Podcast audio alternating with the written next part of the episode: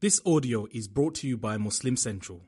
Please consider donating to help cover our running costs and future projects by visiting www.muslimcentral.com forward slash donate. You're listening to Qalam Institute's podcast series, Seerah, Life of the Prophet, by Sheikh Abdul Nasir Jangda. Visit us on the web at qalaminstitute.org or find us on Facebook at facebook.com slash Qalam Institute. Bismillah walhamdulillah wa salatu wa salamu ala rasulillah wa ala alihi wa sahbihi ajma'in. So inshallah we're starting back up our study of the life of Rasulullah sallallahu alayhi wa sallam, As-Siratu Nabawiyah, the prophetic biography it's been, for those who attend um, either online or here in person, it's been quite a bit of a gap. Uh, we were studying it before Ramadan. So just to kind of catch everyone back up, because we are kind of starting off in the middle of um, an overall discussion. We were talking about the journey of the Prophet ﷺ on the night of Al-Isra wal-Mi'raj the journey by night from Mecca to Jerusalem and then the ascension above the heavens. What we had covered so far is when exactly the Mi'raj occurred and the fact that it occurred about a year before the Prophet ﷺ migrated from Mecca to Medina. The Mi'raj took place, this journey took place at a very critical and crucial point in the life of Rasulullah ﷺ. He had suffered the loss of the two most beloved people in his life, his wife Khadija radiallahu ta'ala anha, and his uncle Abu Talib. And after the death of these two individuals that were so beloved to the Prophet and it was personally a very significant loss in the life of Rasulullah um, that after this, you know, and the situation in Makkah became much, much more dire. It became very difficult to remain in Makkah and to continue to preach and teach in Makkah. So much so that the Prophet ﷺ, after Abu Talib passed away, you know, that protection that was granted to the Prophet ﷺ from, on behalf of Abu Talib, it was gone now, it was no longer there. So the Prophet ﷺ found it a lot more difficult to remain in Mecca and to continue to preach and teach in Mecca because many of the troublemakers in Mecca felt that they had open access to the Prophet ﷺ now to persecute him, to refute him, to be aggressive uh, and confront him. So the Prophet ﷺ decided to look outside of Mecca. And at this point in time, he took the journey to Ta'if, which we studied in great detail. And when the Prophet ﷺ was, was met with the rejection at Ta'if when the people of Ta'if not only turned down the message of the Prophet ﷺ, but in fact they stoned him. They were very aggressive with him. And not only that, but when the Prophet ﷺ attempted to return back to Mecca, he was basically blocked out of Mecca until Mutim bin Adi did not grant the Prophet ﷺ protection. He was not able to come back into Mecca. So he's dealing with a very, very difficult situation at this point. And at this point in time, at night, the Prophet ﷺ was approached by Jibreel alayhi salam, along with a couple of other angels. We talked about how they basically uh, opened the chest of the Prophet ﷺ and cleansed his heart. And then they took, an animal was brought to the Prophet ﷺ, the, the buraq. And the Prophet ﷺ boarded this animal, you know, rode this animal and they started taking the journey. And along the way, Jibril alayhi stopped the Prophet at certain spots, at certain points, like Al Madinatul Munawwara. And they prayed at all these locations. Turi Sina, where Musa alayhi had spoken to Allah subhanahu wa ta'ala. Baytul Lahm, where the birthplace of Isa ibn Maryam, Isa alayhi salam. And they prayed at all these different spots and locations. Not only that, but after they stopped at these certain points and they prayed at these certain places, they continued the journey. And the Prophet ﷺ saw some very interesting things along the way. He saw good and bad people, people who were undergoing great punishment. And he kept asking Jibreel alayhi salam, Man ha'ula, man ha'ula, who are these people, who are those people? And he was informed, like he saw people whose head was being crushed over and over again repeatedly and he said who are these people? And Jibreel alayhi told the Prophet ﷺ, these are people who used to consume usury and interest. He saw people whose tongues and lips were being cut off with iron scissors. And he said who are these people? Why is this happening to them?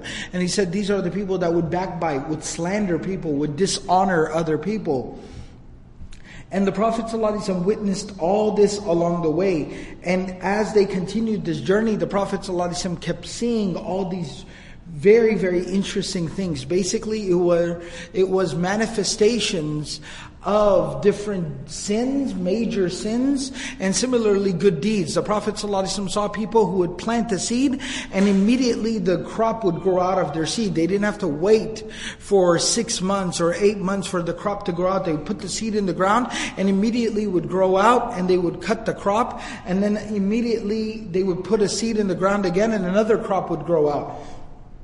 And he said, Who are these people? And Jibreel alayhi informed the Prophet these are people who strive in the path of Allah. So he kept seeing these things all along the way. So where we left off this journey from, so there are two parts. I had explained this in the previous sessions. There are two parts to this night. There is Al-Isra, which is the journey by night from Mecca to Jerusalem, Wal Mi'raj, and then the ascension above the heavens, rising up into the sky. So we are still in the part of the journey that is Al-Isra. So we've reached a point where the Prophet ﷺ, the narration says, وَبَيْنَ هُوَ يَسِيرٌ إذ إذا بإمرأة حاسرة عن ذراعها وعليها من كل زينة خلقها الله تعالى. The Prophet ﷺ saw a woman who was lifting up her dress and showing her leg, in a very luring, seducing type of manner. And she was extremely beautiful. And the Prophet and um, فقالت يا محمد أنظرني أسألك and this woman says to the Prophet ﷺ, Oh Muhammad, wait for me. Because the Prophet ﷺ is passing by on the buraq. She says, wait, wait, wait, I want to ask you something. فَلَمْ يَلْتَفِتْ إِلَيْهَا The Prophet ﷺ did not look towards her. فَقَالَ مَا هَذِهِ يَا جِبْرِيلِ The Prophet ﷺ said, what is this, O Jibreel? قَالَ تِلْكَ الدُّنْيا He said, that is the dunya. أما إنك لو أجبتها لاختارت أمتك الدنيا على الآخرة. And he said, O Messenger of Allah, if you would have stopped and answered this woman, because she was trying to lure you, uh, call your attention, if you would have stopped and turned your attention towards her, your ummah would have chosen the dunya over the akhirah. وَبَيْنَا هُوَ يَسِيرٌ And then the Prophet ﷺ continued to move on forward. So right here we see another manifestation, another metaphor that the dunya is not only just very attractive and appealing, you know, um, in the form of this attractive and appealing creature, but not only that, but it is flaunting its beauty, trying to call the attention of the Prophet ﷺ, but he turned away from it and he did not pay any attention to it and he kept going forward. وبينه ويسير فإذا هو بشيء يدعوه متنحيا عن الطريق and the Prophet ﷺ kept moving forward, and then there was something. And it's very interesting that the narration describes that فَإِذَا هُوَ بِشَيْءٍ It was something. Not even being able to ascertain exactly what it was, but something that was away from the path, that was off into a dark, distant corner. See, this is very expressive language. It's very visual. It's very symbolic. It was something that was hidden away in a dark, deep, faraway corner.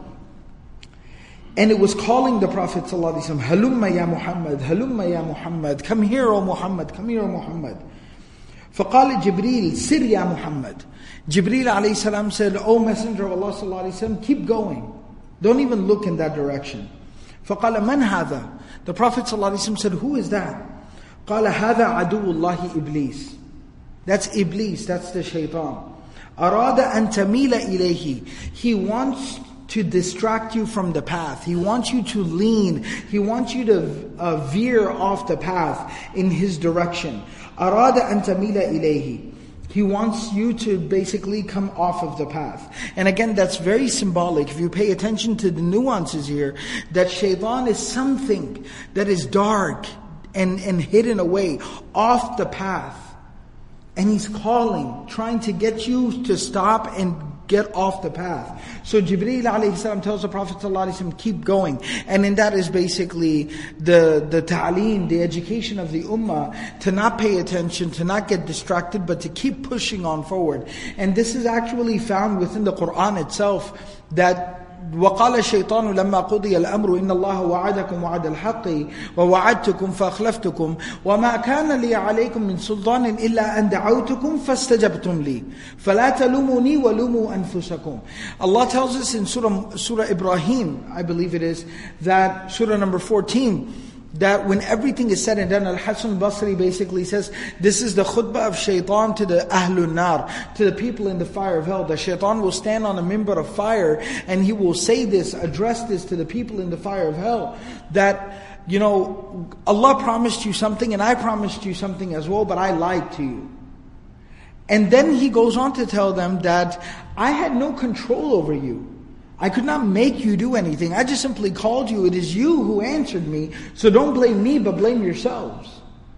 ما أنا بمصرخكم وما أنتم بمصرخية. I can't help you and you can't help me. إني كفرت بما أشركتموني من قبل. That I completely disassociate myself with what you people did. Your actions are your own. So we find this here very symbolically presented in the journey of Al Isra wal Mi'raj that shaitan again here cannot grab you and pull you off the path. What shaitan basically does is he calls you, he distracts you. It is we who make the conscious decision to basically come off the path to get sidetracked. We make that decision. We undertake those actions. And those are our own. And that's why the advice of Jibreel alayhi to the Prophet here was, Sir ya Muhammad, just keep going. Because he can't grab you and pull you off. He can just call you, Halumma ya Muhammad, Halumma ya Muhammad. Come here, come here, look here, come over here. But if you keep going, all he can do is just keep sitting there and calling out to you. But you can keep on pushing forward. And that's exactly what happened here. وسار فإذا هو بعجوز على جانب الطريق and the Prophet ﷺ kept going forward until he passed by a very old decrepit woman عجوز very very old this very old decrepit woman على جانب الطريق on the side of the road فقالت يا محمد أنظرني أسألك and again, this woman says to the Prophet ﷺ, Oh Muhammad, wait for me, I want to ask you something, so that I can ask you something. فَلَمْ يَلْتَفِتْ إِلَيْهَا The Prophet ﷺ again did not turn towards her. فَقَالَ مَنْ هَذِهِ يَا جِبْرِيلِ He said, who is this, O Jibreel? And Jibreel ﷺ says something very interesting. He says, إِنَّهُ لَمْ يَبْقَ مِنَ الدُّنْيَا إِلَّا مَا بَقِيَ مِنْ عُمْرِ هَذِهِ الْعَجُوزِ That all, the amount of time that is left of the life of this world, dunya, the amount of time that is left of this dunya is the amount of age, the years that this old woman has left. And so the woman is described as ajuz, very old and decrepit. And so Jibreel alayhi salam is saying that how, many, how much time do you think she has left to live? Not much. Very old, barely functioning. And so now Jibreel alayhi is saying that the life of this world, the dunya, that's pretty much all that's left of it is however much time this woman has left. Now, before I go forward, because here it's very interesting, one thing that's very, very important that needs to be understood here is a couple of very important points need to be taken from here. Number one is, as we've kind of appreciated in these three, four different scenarios that we've seen here, is that we see the, the symbolism the way that these evils of this world, whether it be the temptation, the material temptation of this world, the way that it is manifest here, the way that it's being presented here, the way the shaitan is being presented here, the way that the time left of this world is being presented here, there is powerful symbolism. Very, very powerful lessons and even how it's being presented here on this miraculous night and in this miraculous journey. Number two is you have to appreciate the approach that is being presented here. The solution, the remedy, how to handle these things. Because these are things that we all struggle with. And it's actually a very simple solution. The very simple solution that's being presented here is don't pay any attention to it. Just look the other way. Because you got to understand that the only power that these things have, whether it be the material temptation of dunya, whether it be shaitan and his, um, you know, basically his, uh, his, his salesmanship, or whether it be the amount of time and duration you know, basically trying to capitalize on this life in this world, the solution presented to the Prophet ﷺ that is being presented to us through the Prophet ﷺ is the same. And it's actually a very simplistic solution. But see, that's the nature of our deen. We have to understand that, that sometimes it's not a very, it, it might be a very complicated problem, but a lot of times the most complex problems have the simplest solutions. And the very simple solution that's being presented here is just keep looking forward and just keep pushing on. When you have a goal, when you have an objective and you have a goal and a target in front of you, and you are working towards that goal and target, you know, you can read a lot of these uh, self-help books, you can talk to, you know, uh, the, the, business gurus, you can talk to uh, these life coaches, you can read psychology, you can basically study all these different things, and what they basically tell you is that obstacles and distractions are a natural part of life. And anytime you set a goal or a target for yourself, the, the way to succeed, the way to overcome, is to keep your eyes on the prize and to keep pushing forward. That when a hurdle appears, you jump over the hurdle. You don't stop all of a sudden. You know, when track and field, when they run the, when they run the track and there's hurdles, what, what do they do? What does the, the, the athlete do? When he approaches the hurdle, he stops and he goes, this is a very interesting hurdle. Let me measure it. Let me see how tall this hurdle is. Very interesting. What color is it? Wow, fascinating. I wonder where they made this, how'd they made this, why'd they make this. He doesn't get into all that. He's got his eye on the finish line. And when he approaches the hurdle, he sees the hurdle. It's not like he doesn't see it, he doesn't hear it. He can see it right in front of him, but he makes up his mind that my goal, my target is that finish line that I see over there, the stripe. So when he approaches the hurdle, he already braces himself, prepares himself to do what? In about two steps, I'm about to jump over this. And the more focused he is, the more prepared he is, the more willing he is, the more easily he clears that hurdle. It's a very simple example, a very simple scenario, a simple solution. And that simple solution is presented to us through the example of Rasulullah here. And why is this being communicated to us? Why did this occur? If we want to get philosophical for a second, why did this happen? Why did this happen on this night? This is a night that's meant, as we're going to read on further, but we already all basically know the overall conclusion of the journey of Al-Isra wal-Mi'raj. This is the Prophet ﷺ being able to meet Allah subhanahu wa ta'ala, go to Allah subhanahu wa ta'ala and receive comfort and consolation with Allah subhanahu wa ta'ala, to engage in a conversation and a dialogue with Allah. That's the objective here. Why is all of this happening? This all just seems unnecessary. This is like clutter. Why would this be happening? And then on top of that, why is this being communicated to us by the Prophet ﷺ? It's because there's a profound lesson in this. That in our journey of reaching Allah subhanahu wa ta'ala, see that's our goal and objective. Just like the Prophet ﷺ, this whole night, the goal, the objective is to go to Allah. But these are obstacles and hurdles being presented just like we will face these obstacles and hurdles, and we just have to overcome them. We have to be able to get over them, get by them and just keep on moving forward. And that's the solution that's presented here. The third thing that I'd like to mention here that's very important as an observation, the third lesson, is that understand one thing. We all know the maqam, we all know the makana, we all know the status of Rasulullah sallallahu alaihi wasallam. Right? Sayyidul Mursaleen, Sayyidul Awwalina wal Akhirin, Imam al Anbiya wal Mursaleen. As we're going to see, when he reaches Baytul Maqdis, when he reaches Jerusalem, Al Masjid al Aqsa, we all see exactly what ends up happening. Some of you might already know. But we're going to read about it. The status of the Prophet is made very, very apparent and obvious. So, the Prophet ﷺ is, is the most knowledgeable human being that ever walked the face of this earth. He is the most beloved of Allah's creation to Allah subhanahu wa ta'ala. He is the most dignified, honorable human being that has ever lived. So, But the Prophet ﷺ does something very specific here.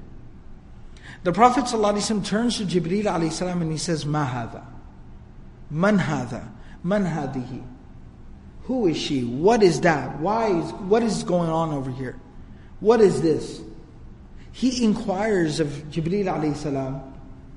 He asks him, what's going on? Explain to me what this is. And this worked on the other way as well. When Jibreel alayhi comes to the Prophet sallallahu the hadith of Jibreel, where he asks the Prophet sallallahu mal Islam, mal Iman, mal Ihsan. So it works in the reverse as well to show you the status of the Prophet sallallahu But there's a very an, another very important teaching that is implemented here, and that is we might, you and I, we might not have the answers to all the problems and all the situations that we are faced with. And that's okay. No one is supposed to have all the answers. Only Allah subhanahu wa ta'ala has all the answers. We might not have all the answers. We're not supposed to have all the answers, and there's nothing wrong with that. But what we do have to understand is that when you need help, when you don't understand something, when you feel uncertain or unsure about something, don't be afraid to ask. Don't be afraid to get some help. فَسَأَلُوا أَهْلَ الذِّكْرِ إِن كُنتُمْ لَا تَعْلَمُونَ If you don't know, then ask the people who do know. And this is a Quranic edict, this is a Quranic maxim, this is something that is presented within the Quran, that is a universal teaching of the Quran, that anytime you are faced with any set of circumstances and you're not completely sure what you're dealing with, ask. That's as simple as it is. And our first place to turn and to ask is Allah and His Messenger Sallallahu Alaihi Wasallam. And that's why it's so important for us to study and to be in touch with the Quran and the Seerah the life of Rasulullah because this is where we'll find the answers. And even beyond that, as an extension of that, when it comes to the understanding of that, this is why we go to the people of knowledge, why we sit with people of knowledge, and we seek out the answers to our problems, while we seek out the solutions to different issues that we deal with, as is demonstrated here. So view this as a demonstration. The Prophet ﷺ, by this point in time, has been preaching and teaching Islam for 12 years. Doesn't he already know? That when you when when temptation is presented to you, you just look forward and you keep going. You don't turn towards it. Doesn't he know that when shaitan calls you, you just put your head down and keep going forward? Of course he does. But this is demonstrated for us so that we can learn that if I don't know what I'm doing in a situation, don't be afraid to ask. Seek out the answers. Now the Prophet, and, and if somebody is able Somebody is determined and they are able to push through and find the correct course of action through these different distractions and obstacles and hurdles, then what waits on the other side? This is what we see now. Then the Prophet ﷺ kept moving forward and he was, he was greeted by, he met with a creation from the creation of Allah. فَقَالُوا السَّلَامُ عَلَيْكَ يَا أَوَّلُ السلام عليك يا آخر السلام عليك يا حاشر And then the salam was given to the Prophet ﷺ. Assalamu alaikum, O Ya Awwal, the one who came first, or the one who is first in line. Assalamu alayka ya akhir, the one who comes at the end. So the one who is first in line, but also Assalamu alaikum, the one who came at the very end. Assalamu alayka ya hashir. Assalamu alaikum, O the one who gathers humanity, people together. فقال جبريل أردد السلام. Jibreel alayhi salam says to the Prophet that respond, give the salam back. فرد so the Prophet ﷺ responded he said وعليكم السلام ثم لقيه الثانية فقال له مثل ذلك then the Prophet ﷺ met the second person and he said the same thing he gave salam to the Prophet ﷺ in the same way and the Prophet ﷺ responded ثم لقيه الثالثة فقال له مثل ذلك then he met a third person and then same way, the Prophet ﷺ, you know, he gave the Prophet ﷺ salam and the Prophet ﷺ returned the salam. فَقَالَ مَنْ هَؤُلَا يَا جِبْرِيلِ And the Prophet ﷺ, who are these people, O Jibreel? قَالَ إِبْرَاهِيمُ وَمُوسَى وَعِيسَى That this was Ibrahim, Musa and Isa alayhim, alayhim salam who are greeting you on your journey as you are progressing on towards your destination that if we are able to persist and overcome the obstacles and the hurdles that are there, then what awaits on the other side is the consolation. And notice they didn't just give salam, but they are congratulating. Calling the Prophet Ya awwal means you are the first in line to enter paradise. Ya akhir, you are the last of the prophets to come in this world. You are the first in line to go into paradise. You are the first in line to meet Allah subhanahu wa ta'ala. You are the first in line when it comes to virtue, but you are the last one when it comes to entering into this world, arriving in this dunya. Ya Hashir, you are one who has the ability, who has been given the transcendence to gather human beings, to gather mankind across borders, across ethnicities, across colors and languages and all barriers. Look at the Ummah of Muhammad sallallahu alayhi wasallam today. Look at the just the, the diversity in the ummah of the Prophet ﷺ. So they're congratulating him, and then such honorable, noble people that the Prophet ﷺ has been hearing about, reading about, talking about. Time and time again in the revelation of the Quran, he hears about Ibrahim and Musa and Isa, alayhim salam, and for them to congratulate the Prophet ﷺ and to encourage him to keep going forward. That type of encouragement awaits when somebody is able to overcome the obstacles and the hurdles. وَمَرَّ عَلَى Musa. And then the narration goes on to describe that he passed by Musa alayhi salam وَهُوَ يُصَلِّي فِي قَبْرِهِ عِنْدَ الْكَثِيبِ الْأَحْمَرِ And Musa alayhi salam was praying in his grave near Al-Kathib al-Ahmar. Al-Kathib, عند الكثيب الأحمر. Al-Kathib al-Ahmar literally translates to as the red sand hill. And this basically refers to the mountains that are near where Musa alayhi salam was buried, that the Prophet ﷺ passes by and Musa alayhi salam is praying there. Rajulun tiwalun. Rajulun tiwalun, that Musa alayhi salam was very tall. Sibtu adimin, that he had very long flowing hair, like straight hair. Like long flowing type of hair, straight hair. كأنهم من رجال شؤونه Shanua, that it was as if he was from the men of Shanua. Shanua was basically a Yemeni tribe that they had a very specific appearance, and it's actually mentioned that the people of Shanua were people that the Prophet ﷺ had praised. Not only were they very handsome men, the men of Shanua were known to be very handsome, they were very tall, they were very handsome, but they were also known because of their good character and their good akhlaq. They were very dignified people. So the Prophet ﷺ trying to explain how Musa alayhi looked. He said he was tall, he had long straight hair, and then he says that the closest resemblance I can think of is, you know how those men from Shanua look? Then the Prophet ﷺ said he looked like that. But he also gave a very positive association because the men of Shanua were known to be very dignified, mannered, cultured individuals. وهو يقول يرفع صوته that he was saying and he was raising his voice, he was praying very loudly and he was saying أكرمته وفضلته akramtahu wa faddaltahu. He was speaking to Allah and he said, you have honored him and you have given him such great virtue. He's talking about the Prophet ﷺ. He's talking to Allah about the Prophet ﷺ, saying, you have honored him, Ya Allah, and you have given him such great virtue, Ya Allah. In fact, there are narrations that Abu Layth al-Samarqandi, rahimahullah ta'ala, in his book Tanbihul Ghafilin, he actually mentions narrations that Musa alayhi salam, when he learned of the ummah of the Prophet ﷺ, that basically in his conversation with Allah on Mount Tur, when he went there for 40 days, he spoke to Allah subhanahu wa ta'ala and Allah subhanahu wa ta'ala told him about people who will come afterwards. They will not have knowledge, but I will give them knowledge from my knowledge, Allah said. They will not have patience and forbearance, but I will give them patience and foresightedness from my patience and foresightedness, Allah said. And Musa salam said, Ya Allah, these sound like amazing people. Then Allah told Musa salam that people will come later, that they will commit so many sins, but they will turn back to me, they will make tawbah, they will repent, they will turn back to me. I will not only forgive them for their sins, but I will turn all their sins into good deeds. And he said, those sound like remarkable people, Ya Allah. And then Allah tells Musa salam that a people will come, when they make the intention to do a good deed, I will give them a good deed. Then if they actually do that good deed, I will give them 10 times the reward of that good deed. When they make the intention to commit a sin, I will not write down a sin for them.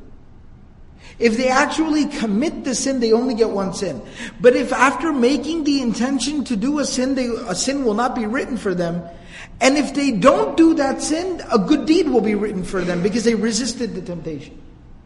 And Musa said, That's it, I've heard enough. Ya Allah, give these people to me. Let me lead these people. And Allah subhanahu wa ta'ala tells Musa alayhi salam that no, this people, this ummah is reserved for my beloved Habib Muhammad sallallahu alayhi wasallam. And then Musa alayhi salam basically asked Allah subhanahu wa ta'ala, is it possible for me to be amongst those people? And he said, no Musa, you have your own task. You do what I've asked you to do. You have to go back to your people. And so Musa alayhi salam is saying to Allah, Akramtahu wa faddaltahu. Ya Allah, you have honored this man. You have given him such great virtue. You have blessed him so much, Ya Allah. فَسَلَّمَ عَلَيْهِ فَرَدَّ عَلَيْهِ salam And he says salam to the Prophet ﷺ and the Prophet ﷺ responds to his salam and he says, مَنْ هَذَا مَعَكَ يَا جِبْرِيلَ And then Musa ﷺ says, Oh Jibreel. Because he recognizes Jibreel ﷺ and he says, who is this with you? And he says, Hada Ahmadu. Of course, Musa salam recognizes and realizes the Prophet ﷺ, but this is like an opportunity. You know when you need to have formal introductions? So he says, introduce me. Aren't you going to introduce us? You know when you walk up somebody and say, you're not going to introduce us? So he says, Man hada ma'aka ya Jibreel? Who is this with you? Introduce him properly. And he says, Hada Ahmadu. And he introduces the Prophet in a very beloved way. He didn't say Hada Muhammad, he says Hada Ahmad. And we've talked about this multiple times in the Seerah uh, series here, but Ahmad was one of the names of the Prophet What's very interesting about the name Ahmad is this is actually the name that the mother of the Prophet used to call the Prophet So Ahmad was like a more beloved address. So that's why he, because Musa alayhi is like a brother of the Prophet sallallahu This is family now. This is, these are not formal introductions to strangers, this is family. Just like the Prophet we talked about this in the sessions on the journey to Ta'if, on the way back from Ta'if when the Prophet ﷺ met Addas from Nainawa. When he met the Christian slave Addas. And when the Prophet ﷺ gave him da'wah and he accepted Islam, radiallahu ta'ala anhu, when he accepted Islam, the Prophet ﷺ, when he found out he's from Nainawa, he asked him, do you know who Yunus is? He said, of course I know who Yunus is. How do you know who Yunus is? And he said, he's my brother. إِنَّكَ لَمِنَ الْمُرْسَلِينَ You are from amongst the messengers. You belong to the brotherhood, the fraternity of messengers. So here he says, هَذَا Ahmadu, this is your brother Ahmad. And then there, he said, مرحبا بالنبي العربي الذي نصح لأمته ودعا له بالبركة. And then he said, Marhaban. He said, Welcome, welcome, bin Nabi al Arabi. For welcome to the Arab Prophet. Alladhi nasaha li ummatihi, the one who gave sincere advice to his ummah. Wada'alahu bil. And then he made dua that may Allah put barakah in your efforts. He made dua for the Prophet. And then he said something very interesting. Because the Prophet was on his way to a meeting with Allah subhanahu wa ta'ala. So he said, Salli ummatika al yusr. Salli ummatika al-yusr.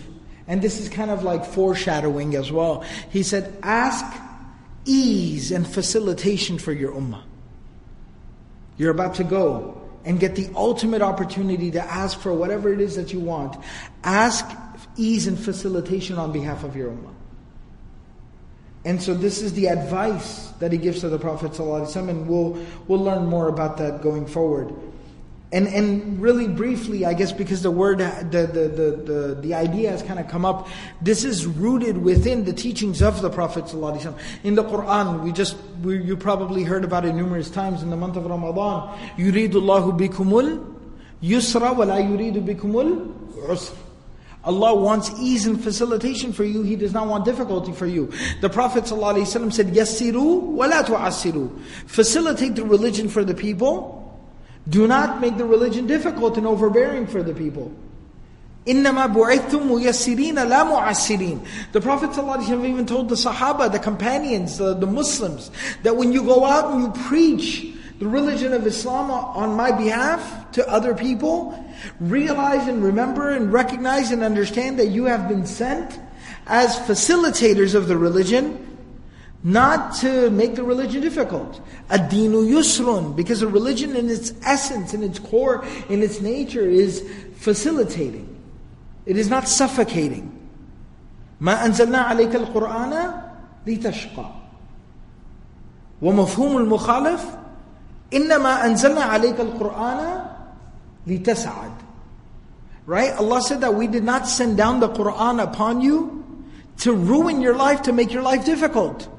Mafhumul mukhalaf basically means that then what does that necessitate? That basically means what? We send down the Quran upon you so that you may, you may thrive. We didn't send down the Quran on you to ruin your life. We sent down the Quran upon you to make your life. So that you would blossom, you would flourish, you would thrive. As individuals, as families, as communities, as a society, as a people, as an ummah, you would thrive. That's the purpose of this Quran. That's the purpose of this deen. فَسَارُوا So they keep going forward. فَقَالَ يَا جِبْرِيلْ مَنْ هَذَا And then the Prophet ﷺ says, Who is this? He said, هَذَا موسى, هذا موسى ibn Imran. This is Musa, the son of Imran. قَالَ وَمَنْ يُعَاتِبُ He's, the Prophet ﷺ says, Who was he like screaming at? Because Musa was very loud. And naturally the disposition of Musa was that he was a very loud he was a very loud, imposing type of man. So he said, Who is he yelling at? And he said, Yu'atib Rabbahu. He was talking to his Lord, his master. He was talking to Allah. And then the Prophet ﷺ says, أَوَيَرْفَعَ صَوْتَهُ عَلَى رَبِّهِ He would raise his voice in front of Allah like that. So Jibreel ﷺ says, إِنَّ اللَّهَ تَعَالَى قَدْ عَرَفَ لَهُ حِدَّتَهُ Allah subhanahu wa ta'ala recognizes and has given Musa alayhi the recognition of his status. Meaning he's not confused about the fact that he is a slave of Allah. Who Abdullahi. That he is a slave of Allah. He recognizes that. But this is just how natural and organic his relationship with Allah is. And there's something beautiful in that as well. That understanding that we are always humble before Allah, we always know our place before Allah, but that does not prevent us from having a very real relationship with Allah. Whether it be crying, or it be pain, or it be happiness, or it be difficulty, talking to Allah.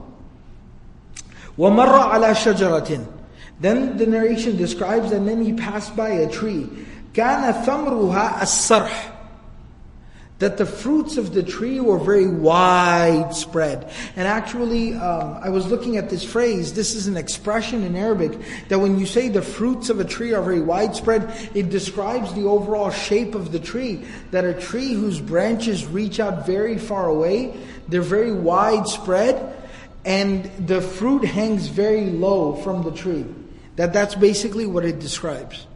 All right, so the tree was very wide and the fruits were hanging very low from the tree. تحتها شيخ وعياله And sitting underneath the shade of that tree was a very elderly man and his family around him. فرأى مصابيح وضوءا And the Prophet ﷺ saw that there were lights, lanterns, and lights that were basically around them. Like there was all these lights that were glowing around them. فقال من هذا يا جبريل He said, who is this, O Jibreel?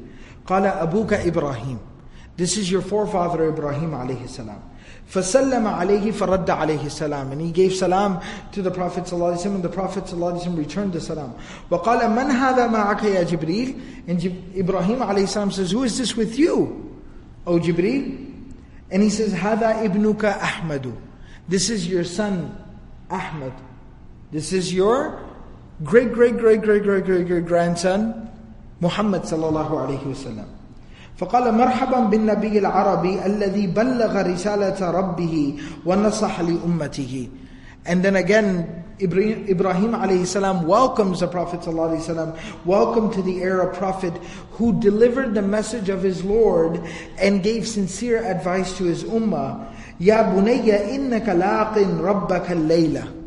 And he said, my beloved son, my beloved grandson, you will meet your Lord tonight. You will meet your Lord tonight. وَإِنَّ أُمَّتَ وَإِنَّ أُمَّتَكَ آخِرُ الْأُمَمْ وَأَضْعَفُهَا And your ummah is the last of all the ummahs to come and the weakest of all the ummahs to come. فإن استطعت أن تكون حاجتك أو جلها في أمتك فافعل so he said that if you are able to present the needs of your ummah before your Lord, don't hesitate to do so.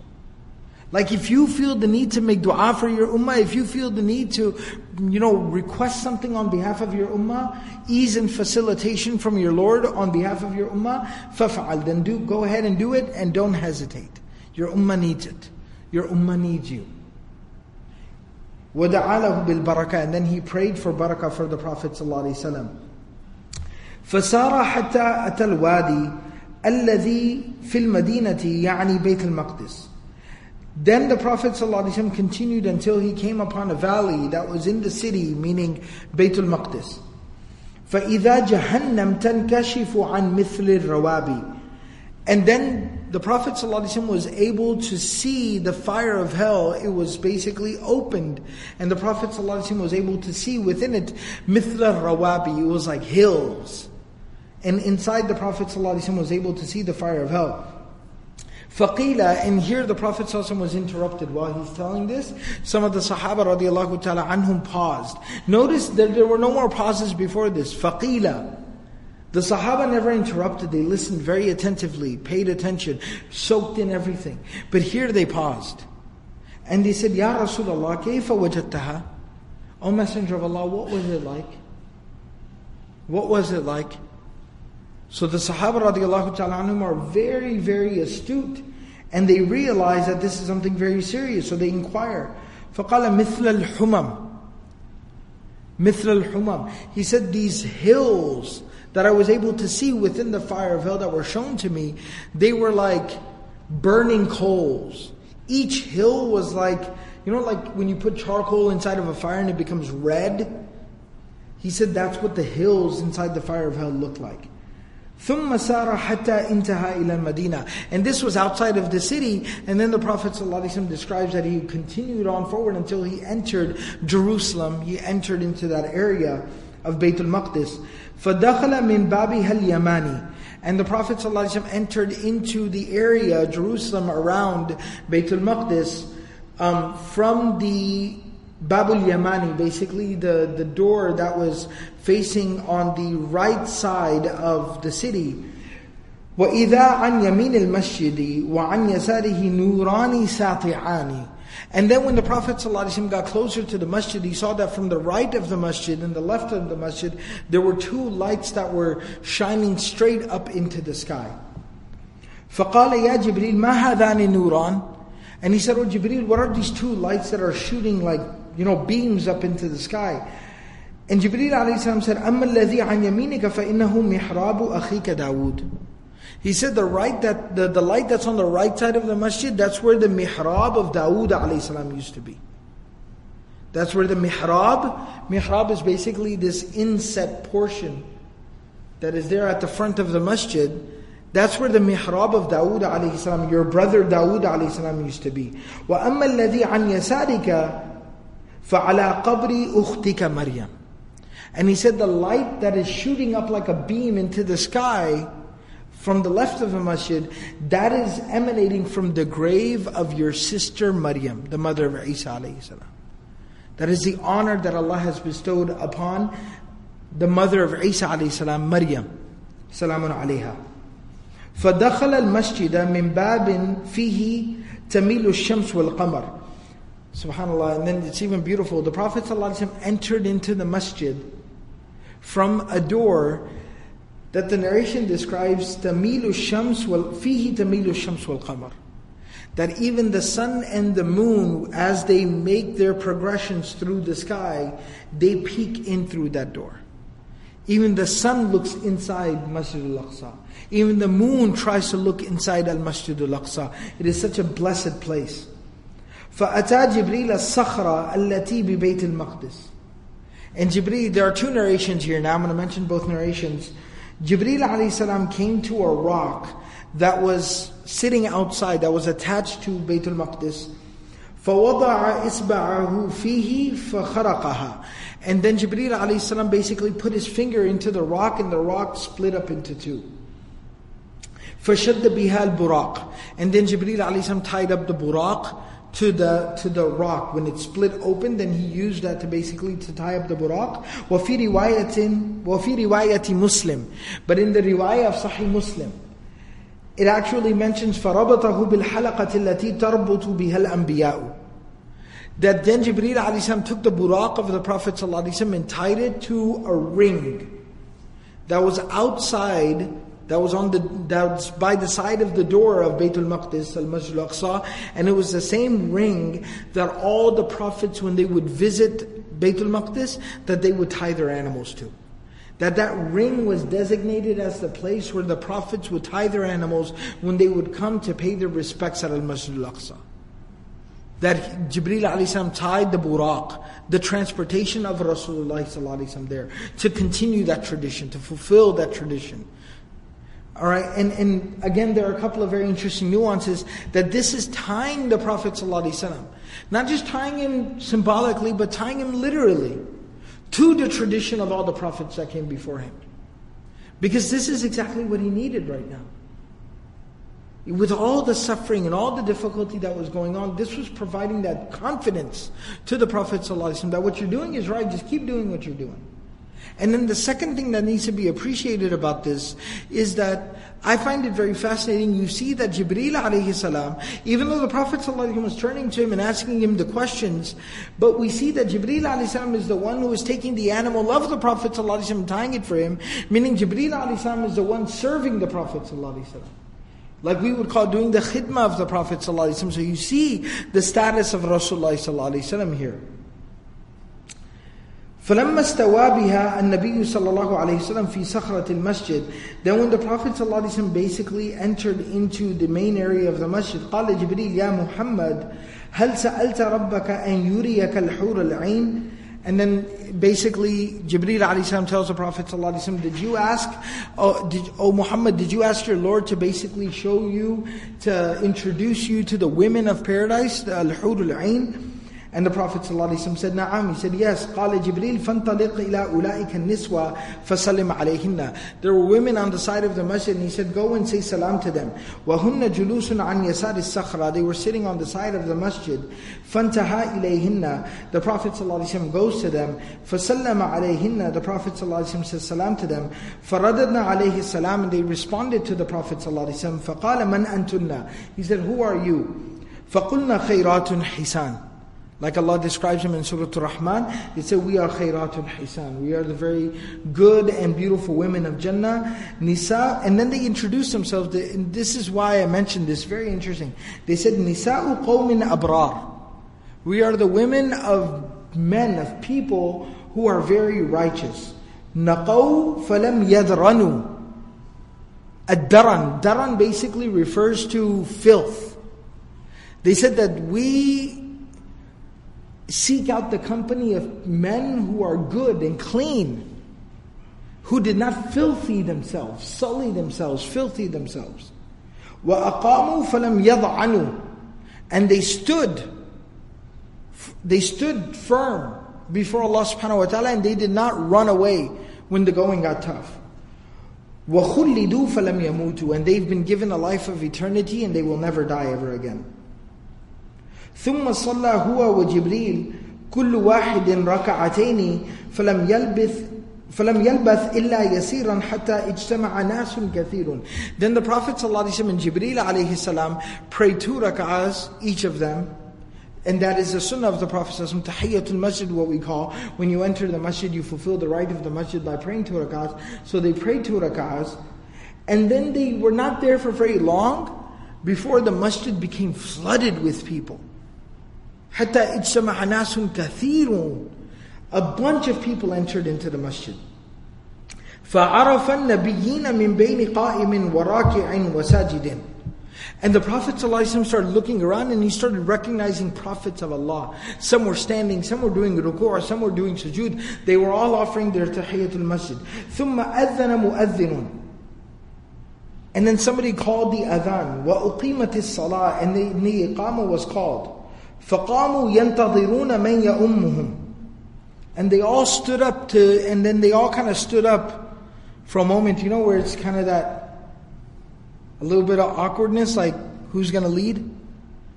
Right? So everybody kind of stood up, and then they're like, who's going to lead? فَأَخَذَ جِبْرِيلٌ بِيَدِهِ and then Jibreel alayhi took the Prophet ﷺ by his hand, فَقَدَّمَهُ And then he took him forward, فَصَلَّى بِهِمْ رَكَعَتَيْنِ And then the Prophet ﷺ led two rak'ahs for all the Prophets that were there. وَفِي رِوَايَةٍ Another narration says, ثُمَّ أُقِيمَتِ الصَّلَاةِ the iqamah was called فَتَدَافَعُوا حَتَّى قَدَّمُوا مُحَمَّدًا and then they started saying, you should lead, no, you should lead, no, you should lead, no, you should lead, until there was a consensus in the room that Muhammad sallallahu alayhi wasallam should lead. وعند الواسطة عن كعب, there's yet a third narration here that says, فأذن جبريل. Jibreel alayhi salam called the adhan. ونزلت الملائكة من السماء وحشر الله له المرسلين that the angels descended down from the sky and then all the prophets were gathered together, were escorted there by the angels, by the malaika, like the Prophet was brought by Jibreel alayhi angels descended down from the sky who brought all these prophets and brought them together. فَصَلَّى النَّبِيُّ صَلَّى اللَّهُ عَلَيْهِ وَسَلَّمْ وَالْمُرْسَلِينَ And the Prophet led the prayer, and not only all the prophets prayed, but all these angels they prayed as well. فَلَمَّا إِنْصَرَفَ فَلَمَّا إِنصَرَفَ When the Prophet ﷺ finished the prayer, you know the Imam turns? That's from the sunnah of the Prophet ﷺ. The Prophet ﷺ, after he would get done leading the prayer, he would turn and face the congregation. So following his habit, his sunnah, the Prophet ﷺ, when he finished the prayer, he turned and faced towards the congregation. فقال جبريل يا محمد and then Jibreel alayhi salam said, O Messenger of Allah sallallahu alayhi wasallam, أتدري من صلى خلفك? Do you know who just prayed behind you? And the Prophet ﷺ said, La, I'm not completely sure. So the, then Jibreel ﷺ tells the Prophet ﷺ, كُلُّ نَبِيٍّ بَعَثَهُ اللَّهُ تَعَالَى Every single prophet that Allah ever sent. There's a riwayah, there's a narration in the Musnad of Imam Ahmad rahimahullah ta'ala that mentions over 125,000 prophets were sent. And there's another narration in the same chapter of the Musnad of Imam Ahmad narrated by Abu Hurairah radiallahu ta'ala anhu that mentions the Prophet ﷺ says that Allah subhanahu wa ta'ala sent over 300,000 prophets. And Jibreel alayhi is telling the Prophet ﷺ here, كُلُّ نَبِيٍّ بَعَثَهُ اللَّهُ Every single prophet that Allah ever sent was here praying behind you.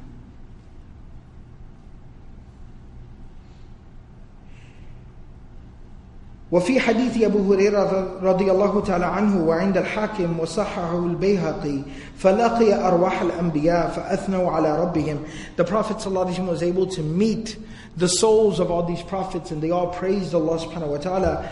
I'm basically going to pause and stop here because there's a very beautiful conversation that takes place between the prophets and the Prophet of Allah, Muhammad sallallahu alaihi wasallam. There's a very beautiful conversation that takes place, but it's a little bit of a lengthy conversation that I'd like for everyone to be able to appreciate.